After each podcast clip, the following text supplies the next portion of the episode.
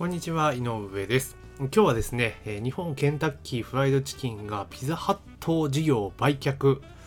するということがですね発表されましたのでちょっとそのことについてちょっとお話をしたいというふうに思っております。よろしくお願いします。であのピザハットをですねケンタッキーがやられているっていうことを、まあ、知ってる人もいれば知らない人もいるのかなと思います。で特に郊外のロードサイドのお店ケンタッキーのお店とかの駐車場の一角にピザハットがあったりしたっていうところも多かったと思うんですけれども基本的には、まあ、ケンタッキー日本ケンタッキーがピザハットの営業権をフランチャイズという形で契約して日本で展開していたってことなんですね。で、え結局10年なんですねやって累損が約30億円まで膨らんでいったというところでピザハットっていうブランドをもってしてもちょっと厳しかったのかなっていうところです。で、日本のピザチェーンとかでいくともピザーラが圧倒的1位でいうね、シェアを持っていて、まあその次がピザハットぐらいなのかなと思ってます。で、3着がおそらくドミノなんですけれども、ただその30億円っていう累損を抱えた中で、まあ当然プラスだった年もあればマイナスだった年もっていうところなんですけれども、まあ、全国で今約ですね370店舗あるんですね。370店でもそこそこの出店数だと思うんですけれども、ただやっぱり、えー、事業的には厳しかったのかなというふうに思っております。まあ、ただ単独出店とか、まあ、その屋号とかの問題とかがあるので、例えばケンタッキーと併存させる、だから同じお店の中でやるっていうのは多分難しいというところはあろうかと思うんですが、まあそういう形で、え複合出店っていうことをやってったら面白かったんじゃないかなというふうに思ってます。まあ、ただ、2つの看板がね、違うチェーンのフランチャイズのってことになるとやっぱ難しいんかなというふうに思います。で、よくよく記事を見ていくと、結局その、まあ、ケンタッキー自体が本来は全然黒字なので、別にピザーラの、ピザーラじゃないや、えー、ドミノ、ん？ピザハットの分ですか？の赤字っていうのは別にそんなにあのケンタッキー自体には影,、まあ、影響ないって言ったら嘘ですけれどもそんなあれだったみたいなんですね。結局、その売却の要素っていうのは、あの、要は日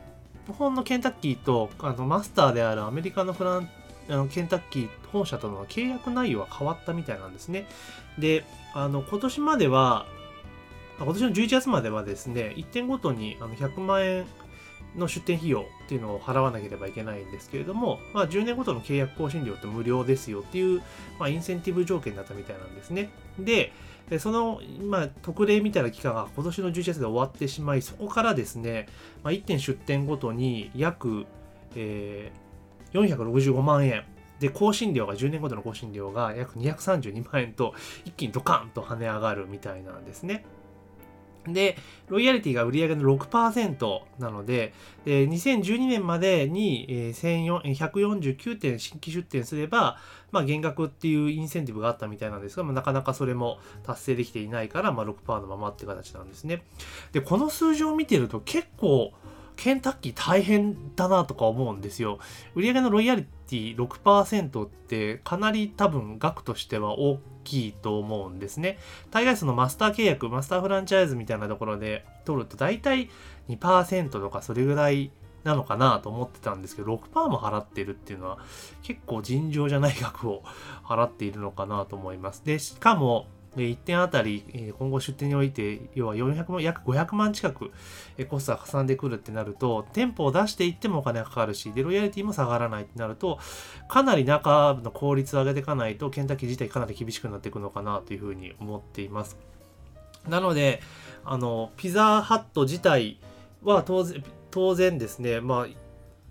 一方でね、あの、ドミノとか調子いいってことを考えれば、手こ入れすれば全然取りにはいける業態ではあるんですけれども、やっぱり本体の方がなかなか厳しい本社アメリカ本部との契約条件になっているので、まあ、やむなく手放すのかなっていう感じですね、これを見てると。もったいないなっていうふうに思いますけれども、ただ、そのアメリカとかのフランチャイズチェーンっていうものですよね、を、まあ、日本に入れてっていうのが来て、もケンタッキーもこれ確か73年ぐらい、えー、1973年ぐらいですよね、あの、72、3年ぐらいに、まあ、日本に入ってきたものなんですけども、そこからもう50年近く、40年、50年近く経とうとしている中で、も果たしてその看板を使って事業をやる必要あるのかなっていうのをそろそろ考えなきゃいけないのかなと正直思います。まあ、例えばこのマクドナルドとか、あとケンタッキーとかっていう分に関しては、まあ、まあ、老舗っていう老舗なので、まあ、今後も多分今の契約形態で続いていくと思うんですが、今後は多分、あえてわざわざアメリカからとかチェーンを持ってきてっていうのはあまり、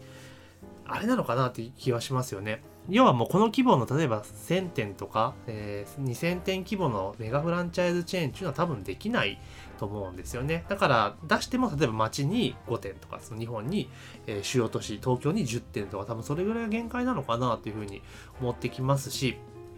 逆にもう今のご時世っていうのは、あの、なんて言いましょうか、そのわざわざアメリカから持ってくるよりも、もう日本の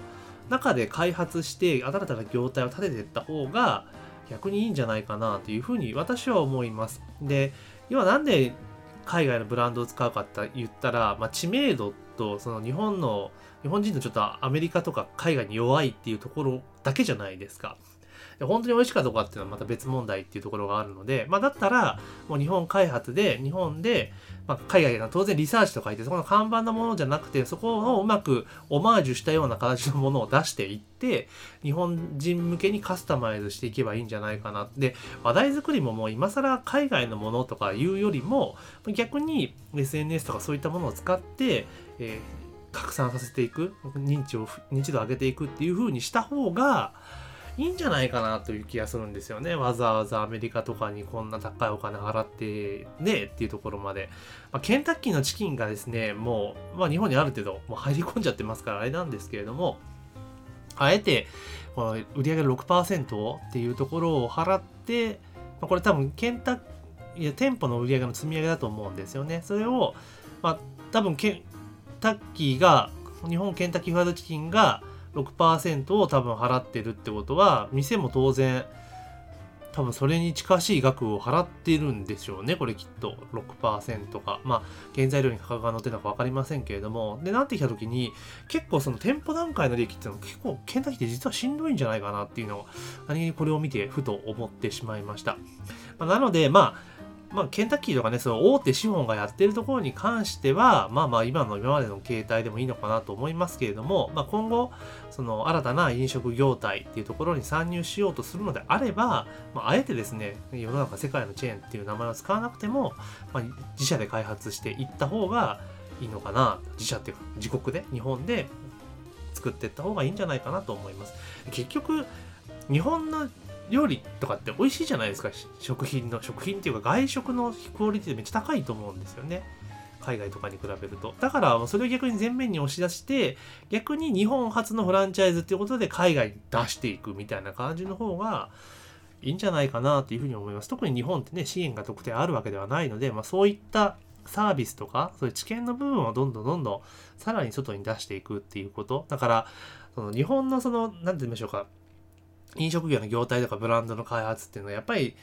今までずっとそのね欧米の移行欧米のものを独自にカスタマイズしてっていうところでしたけどもそれを今度逆にも日本初のものを作って、まあ、どんどんどんどん外に出していったら逆に面白いことになるんじゃないかなというふうに私は思いますしで逆にそれをねそのじゃあ日本の本家のものを食べに来ようみたいな感じで、まあ、観光のあれにもつながる可能性も高いのでまあ、そんなような形のことも、まあ、今後はですね、やっていった方がいいんじゃないかなと、私は個人的に思いました。なので、まあ、ね、当初のね、当然、店出した瞬間とか業態開けた瞬間っていうのはそういうブランド力があった方が強いのは事実ですけれども、まあ、長い目で見た時はまあね